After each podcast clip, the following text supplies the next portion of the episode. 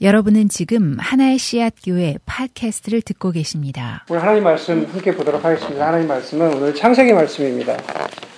창세기 어, 우리 세 군데 함께 보려고 합니다. 짧은 다 짧은 구절이니까 함께 보도록 할게요. 네. 우리 첫 번째 창세기 1장 어, 1절의 말씀입니다. 어, 창세기 1장 1절의 말씀 우리 함께 읽겠습니다. 저희 교회 새 번역인데 여러분들이 가지고 계신 그냥 번역으로 어, 편하게 읽으시면 될 것 같습니다. 창세기 1장 1절만 읽겠습니다. 시작. 태초에 하나님이 천지를 창조하셨다. 네, 1장 마지막 31절 보겠습니다. 31절입니다. 시작. 하나님이 손수 만드신 모든 것을 보시니 보시기에 참 좋았다. 저녁이 되고 아침이 되니 여섯 날이 지났다. 어, 우리 한, 한 절만 더 볼게요. 2장 15절입니다. 2장 15절 함께 읽습니다. 주 하나님이 사람을 데려다가 에덴 동산에 두시고 그곳을 맡아서 돌보게 하셨다. 아멘. 네.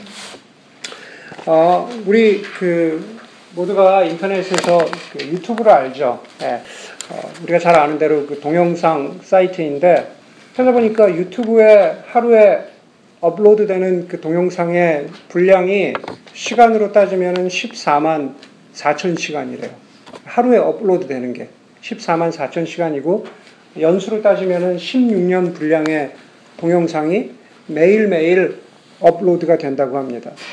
하루에, 하루에 유튜브에 사람들이 클릭해서 조회하는 수가 몇 번일까? 어, 조회수는, 클릭수는 60, 60억이라고 그래요, 60억. 네. 그러니까 하루에 업로드 되는 거나 아니면 사람들이 클릭하는 거나 사실 우리가 그냥 숫자로, 숫자로 보는 거지만 어, 사실은 상상이 그 안 되는 숫자인 거죠. 최근에 유튜버 관련해서 재밌게 본 기사 중에 하나는 뭐 여러분도 알겠지만 이제 유튜브를 통해서 어, 자신의 그 생계를 돈벌이를 하는 사람들에 관한 이야기였습니다. 캐나다 출신의 31살 된 어, 사이먼하고 마티나라고 하는 그 두 부부는 한국에 올 때 영어학원에서 영어를 가르치기 위해서 왔는데 어, 한국에 도착하는 날부터 한국 생활에 대한 동영상을 올리기 시작했대요. 그래서 그 부모님이 한 번도 한국에 와보지 않았기 때문에 한국에 도착하는 날 김치찌개를 먹으면서 동영상을 찍은 거예요. 그래서 이게 어, 캐나다에 있는 부모님한테 이게 김치찌개다. 어, 그렇게 하면서 한국에 관한 거, 뭐 지하철 탄 거, 시장 간 거, 한국에서 경험하는 모든 한국에 관한 동영상을 올리기 시작했는데 어, 이제는 원래 본업이었던 영어 선생님도 그만두고 어, 매일 한국을 알리는 그 동영상을 캐나다 부부가 찍어서 올리면서 어, 1년에 어, 억대도 아니고 하여간 2, 3억대 수입을 올리면서 광고가 있으니까 그래서 어, 그런 걸 한다 그래요. 제가 할 수 있는 건 뭐가 있을까요? 제가, 혹시 제가 제가 할 수 있는 동영상 아이템이 있으면 예, 알려주세요. 그러면 저도, 저도 좀 해볼까, 부업으로 해볼까 하는 생각을 합니다. 아, 개인의 동영상이나 블로그나 트위터나 페이스북이나 아니면은 그 외에 우리가 접하는 여러 가지 뉴스나 잡지나 책이나 소설이나 영화나 정말로 상상도 못할 환경 속에서 우리가 휩싸여서 살아가는 게 저와 여러분들의 아, 삶입니다. 한뭐 몇십 년 전만 하더라도 사실은 어떤 스토리 하나가 전해지는데 굉장히 오래 걸렸잖아요. 근데 지금은 그렇지 않다라는 것을 아, 우리 너무나 잘 알고 있죠. 우리가 알고 있는 우리를 둘러싸고 있는 그 여러 가지 환경을 어, 관통하는 한 가지 단어가 있는데 그 관통하는 한 가지 단, 단어는 뭐냐면은 바로 이야기라고 하는 단어입니다. 이야기. 사실은 이야기, 스토리라는 것은 그 모양과 형태만을 달리할 뿐이지 이야기라는 기본 모습을 잃어버리지 않는 거죠. 동영상은 유튜브는 유튜브라는 어, 채널을 통해서 그 수단을 통해서 이야기를 전달하고 인스타그램은 사진을 통해서 어, 또뭐 트위터는 140자 안에서 여러 가지로 모양만 달리할 뿐이지 사실은 우리가 듣고 우리가 주고 우리가 서로 소통하는 것은 기본적으로 이야기입니다. 저와 여러분들은 어, 그냥 오프라인에서 살아가는 저와 여러분들은 어떻습니까? 우리 각자가 이번 주만 해도 무슨 이야기가 있었을까 한번 생각해 볼 수, 잠깐 생각해 볼 수 있기를 바래요.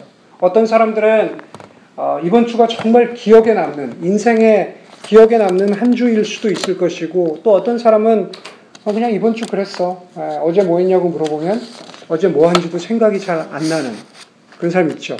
에, 그런 사람 있습니다. 에. 단순히 이번 주뿐만 아니라 우리의 삶은 어떨까 한번 생각해 볼 수 있기를 바랍니다. 제가 지금 여러분들에게 옆 사람하고 나눠보지는 나눠보라고 얘기하지는 않겠지만 살아오면서 가장 기뻤던 이야기, 살아오면서 가장 슬펐던 이야기, 살아오면서 가장 황당하고 황당하거나 당황스러웠던 이야기 세 가지씩만 한번 생각해 보세요라고 하면은 당장 생각하실 수 있으세요? 가장 기뻤던 이야기. 금방 첫 번째 이야기가 생각난다라고 하시는 분. 아니면 결혼한 거. 그 리스트에 있습니까? 없습니까? 세개 중에 하나에 들어갑니다. 세개 중에 하나에 들어갑니까? 슬픈 이야기 세 개 중에 하나? 네. 어, 아마 그런 이야기들을 한 번도 생각해 보지 않은 사람도 있을 것 같고, 아니면 늘 생각하면서 살아가는 사람들도 있을 것 같아요. 아마 뭐 저는 40대 중반이지만 뭐 30대, 40대 또 뭐 50대 어머니도 계시고 그러시지만은 여기 계시는 분들이 아마 우리 우리의 삶 가운데에서 가장 기뻤던 이야기 20개, 또 뭐 슬펐던 이야기 20개, 또 당황스러웠던 이야기 한 20개. 사실은 각각 그 정도만 분명하게 이렇게 생각할 수 있어도 그것만 생각해도 한 사람의 인생이 거의 지나가지 않을까요? 저는 저는 그럴 것 같아요.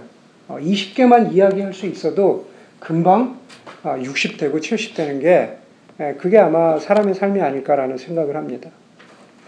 여러분 그렇기 때문에 우리가 어떤 사람의 인생 이야기만 사실은 찬찬히 들을 수 있다면 우리가 2시간, 3시간 찬찬히 앉아서 어떤 사람의 인생 이야기만 들을 수 있다면 사실은 그 사람의 거의 대부분을 파악할 수 있을 만큼 어, 어떤 경우에 이야기는 그 사람 그 자체라고 어, 말할 수 있을 것 같아요.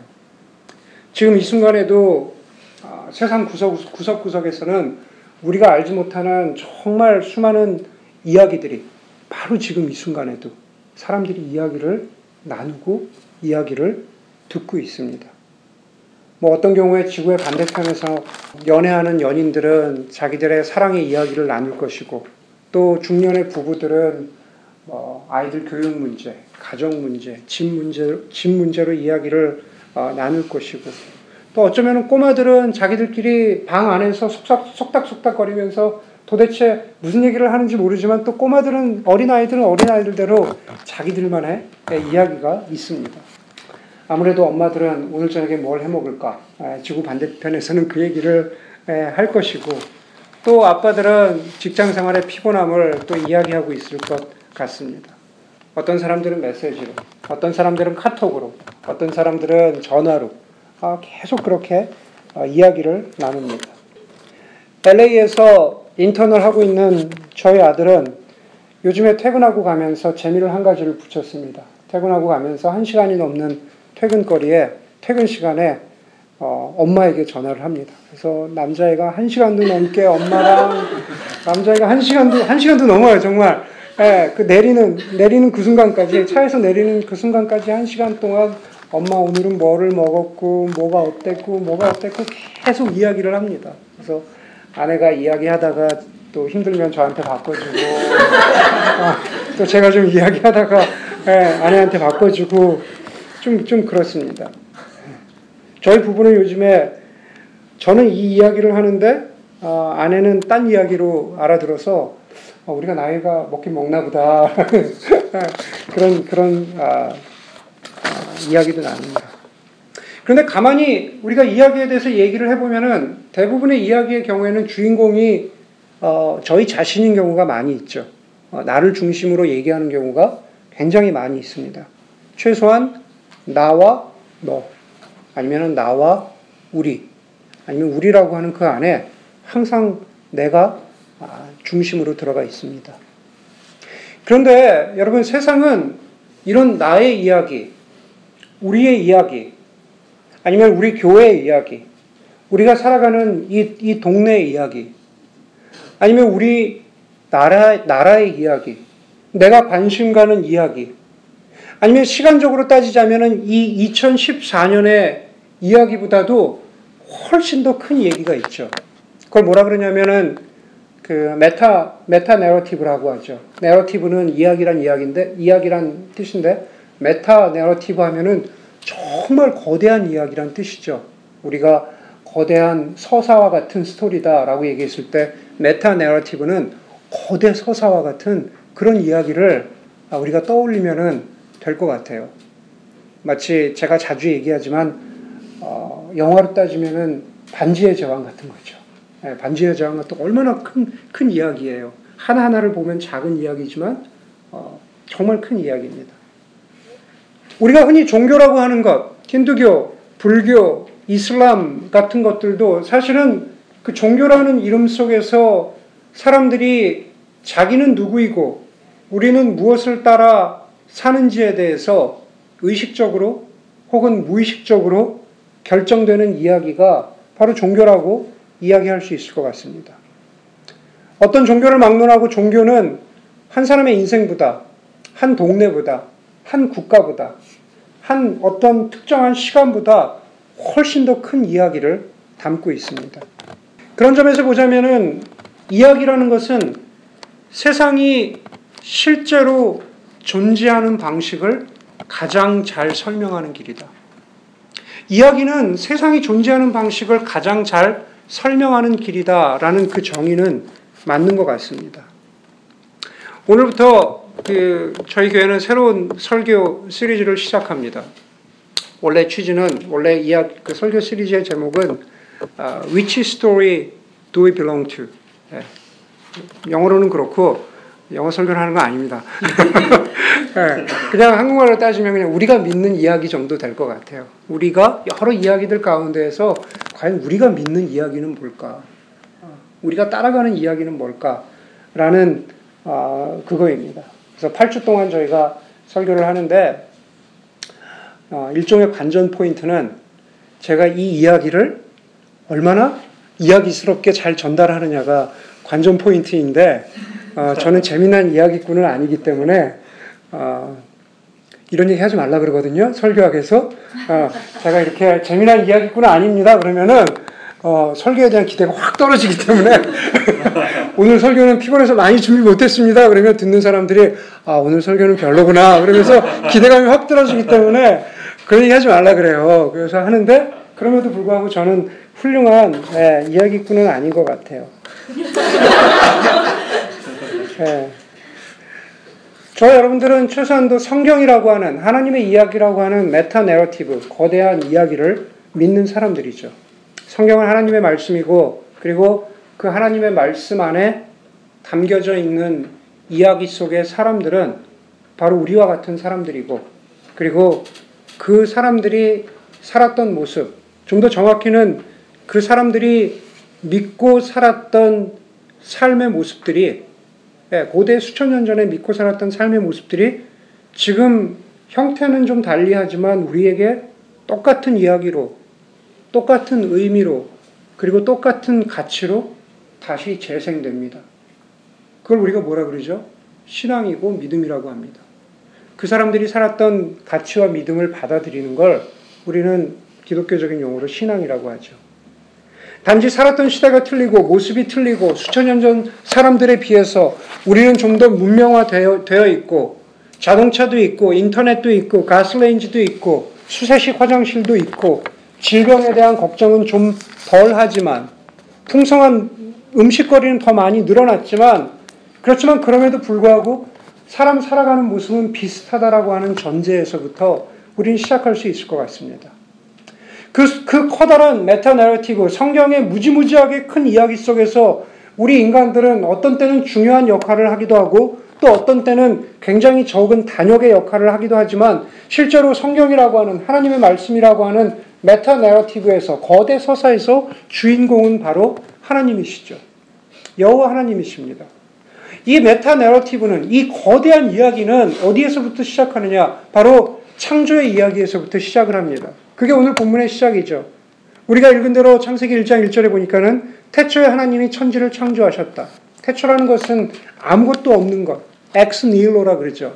아무것도 없는 무로부터 모든 것을 창조하셨다라는 것을 뜻합니다. 창세기를 처음 들었던 사람들, 어, 창세기부터 어, 민수기 신명기까지 그, 그 다섯 권의 책을 우리가 보통 모세오경이라고 하죠.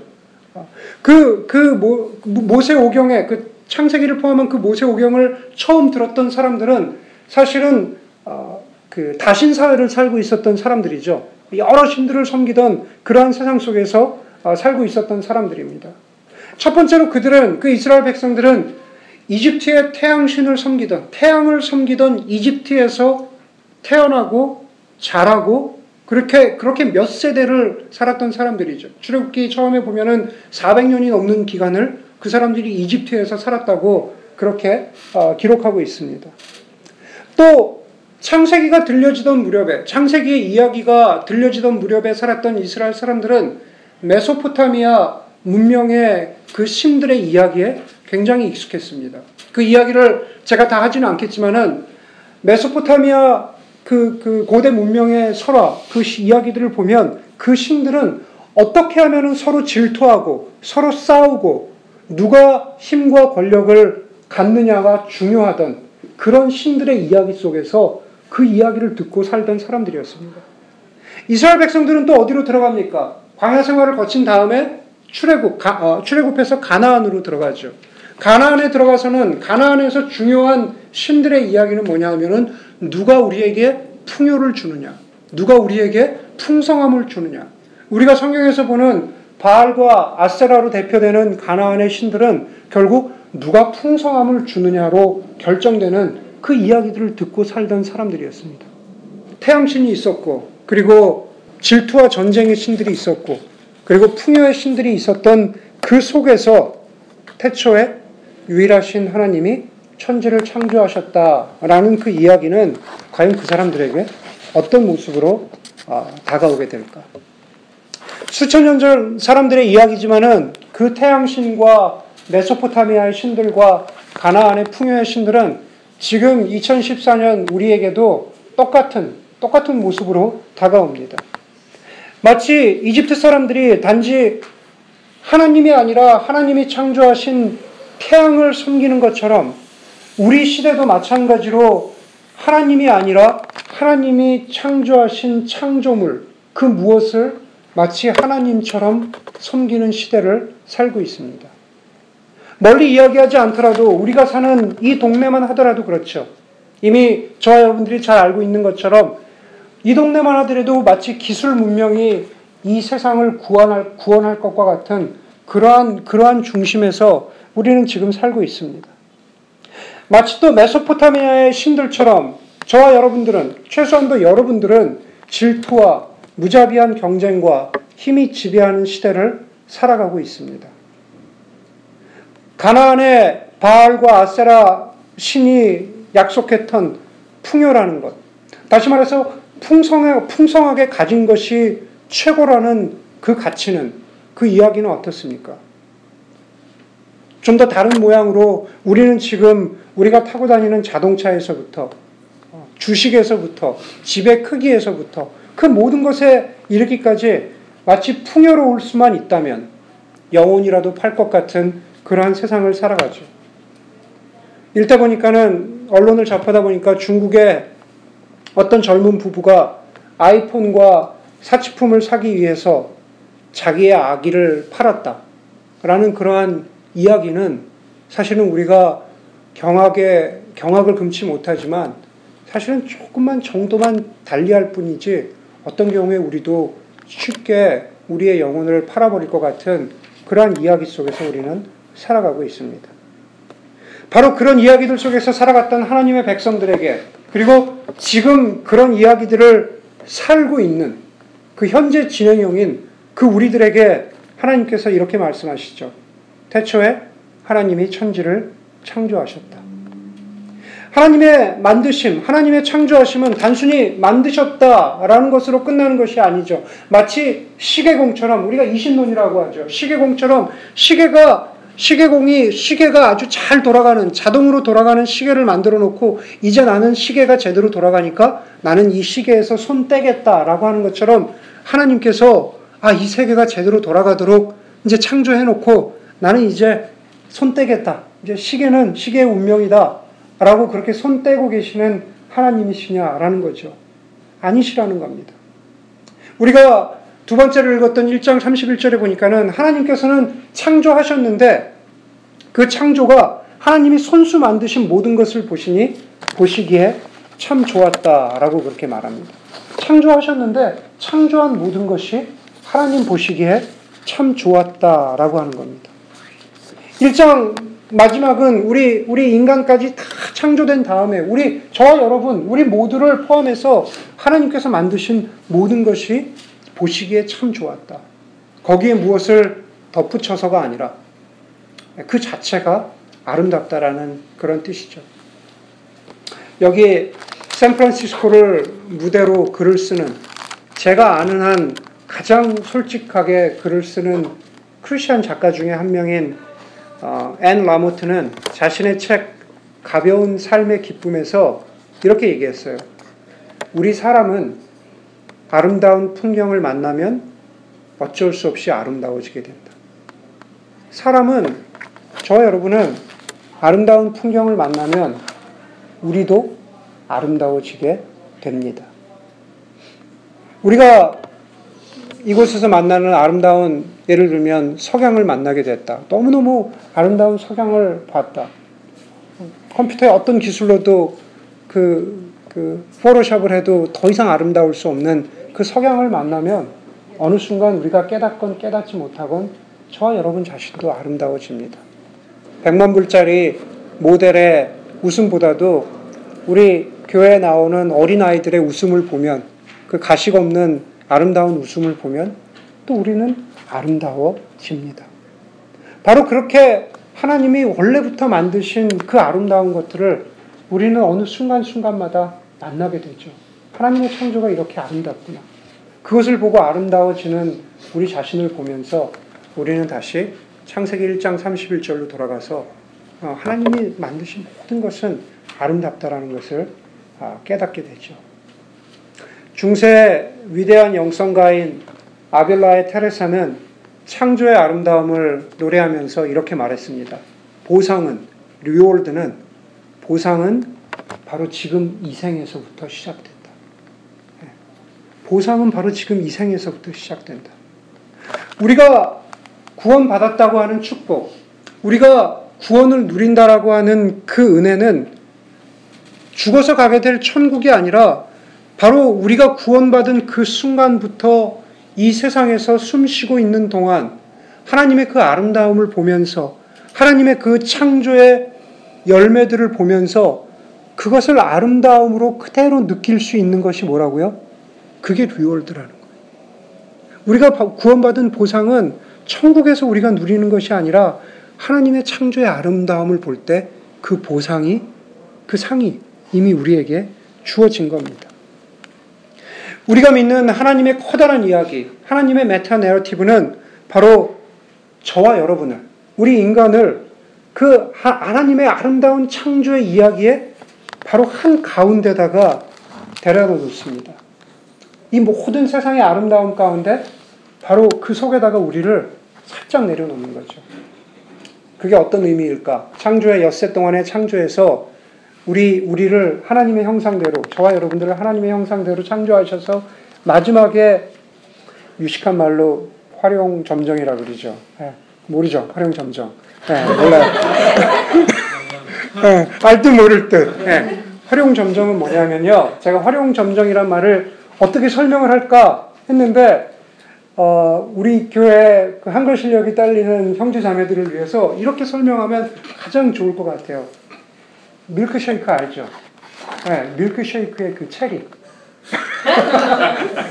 got 네, 밀크쉐이크에 체리가 없어도 밀크쉐이크지만 밀크쉐이크에 체리가 이렇게 딱 올려, 올려져야 그 빨간 점이 하나 이렇게 딱 올라가야 밀크쉐이크가 완성이 되죠. 맞죠? 네. 네. 먹을 것을 좋아하는 우리 태준 형제가 정확하게 이해합니다. 네. 맛있는 밀크쉐이크를 주문했는데 거기 체리가 없는 거예요. 난 그것만 기다리면서 쏙 빨아먹으려고 그랬는데. 네. 저와 여러분의 존재는 바로 그렇다는 거예요. 창조의 마지막 점을 찍는 네, 바로 그것은 어, 바로 그것은 바로 우리가 밀크쉐이크의 체리 같은 존재라는, 네, 존재라는 겁니다. 체리를 먹어야 제대로 된 밀크쉐이크인 것처럼 하나님은 창조의 이야기 속에 우리를 마지막 체리처럼, 네, 빨간 체리처럼 그렇게 네, 만들어 놓으셨습니다.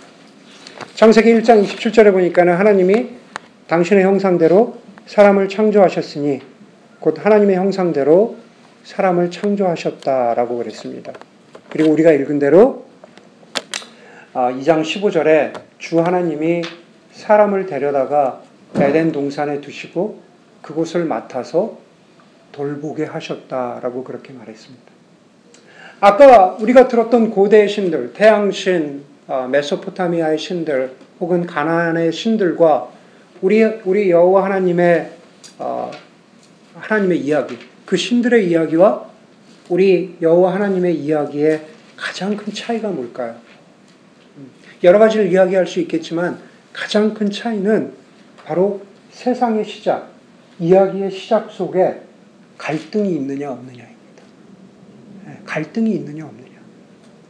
성부 하나님, 성자 하나님, 성령 하나님, 바로 우리의 형상대로 우리가 사람을 만들자라고 했을 때 그 하나님의 이야기 속에는 하나님은 선하신 분이고 그 하나님의 이야기 속에는 결코 갈등이나 반목이나 질투나 싸움은 없는 그냥 아름다움만이 있었습니다. 하나님께서 우리 인간들로 하여금 저와 여러분들로 하여금 하나님의 창조의 이야기를 만들어가고 완성하게 하셨다라는 거죠. 창세, 창세기 1장 28절에 보니까는 우리로 하여금 이 에덴 동산을 다스리게 하셨다라고 그랬고 똑같은 말로 2장 15절에 우리로 하여금 맡아서 돌보게 하셨다라는 그런 말이 있습니다. 다스리게 하셨다, 맡아서 돌보게 하셨다라는 말은 다른 말로 하면은 경작하는 거죠. 농부가 농사를 짓듯이 경작하는 겁니다.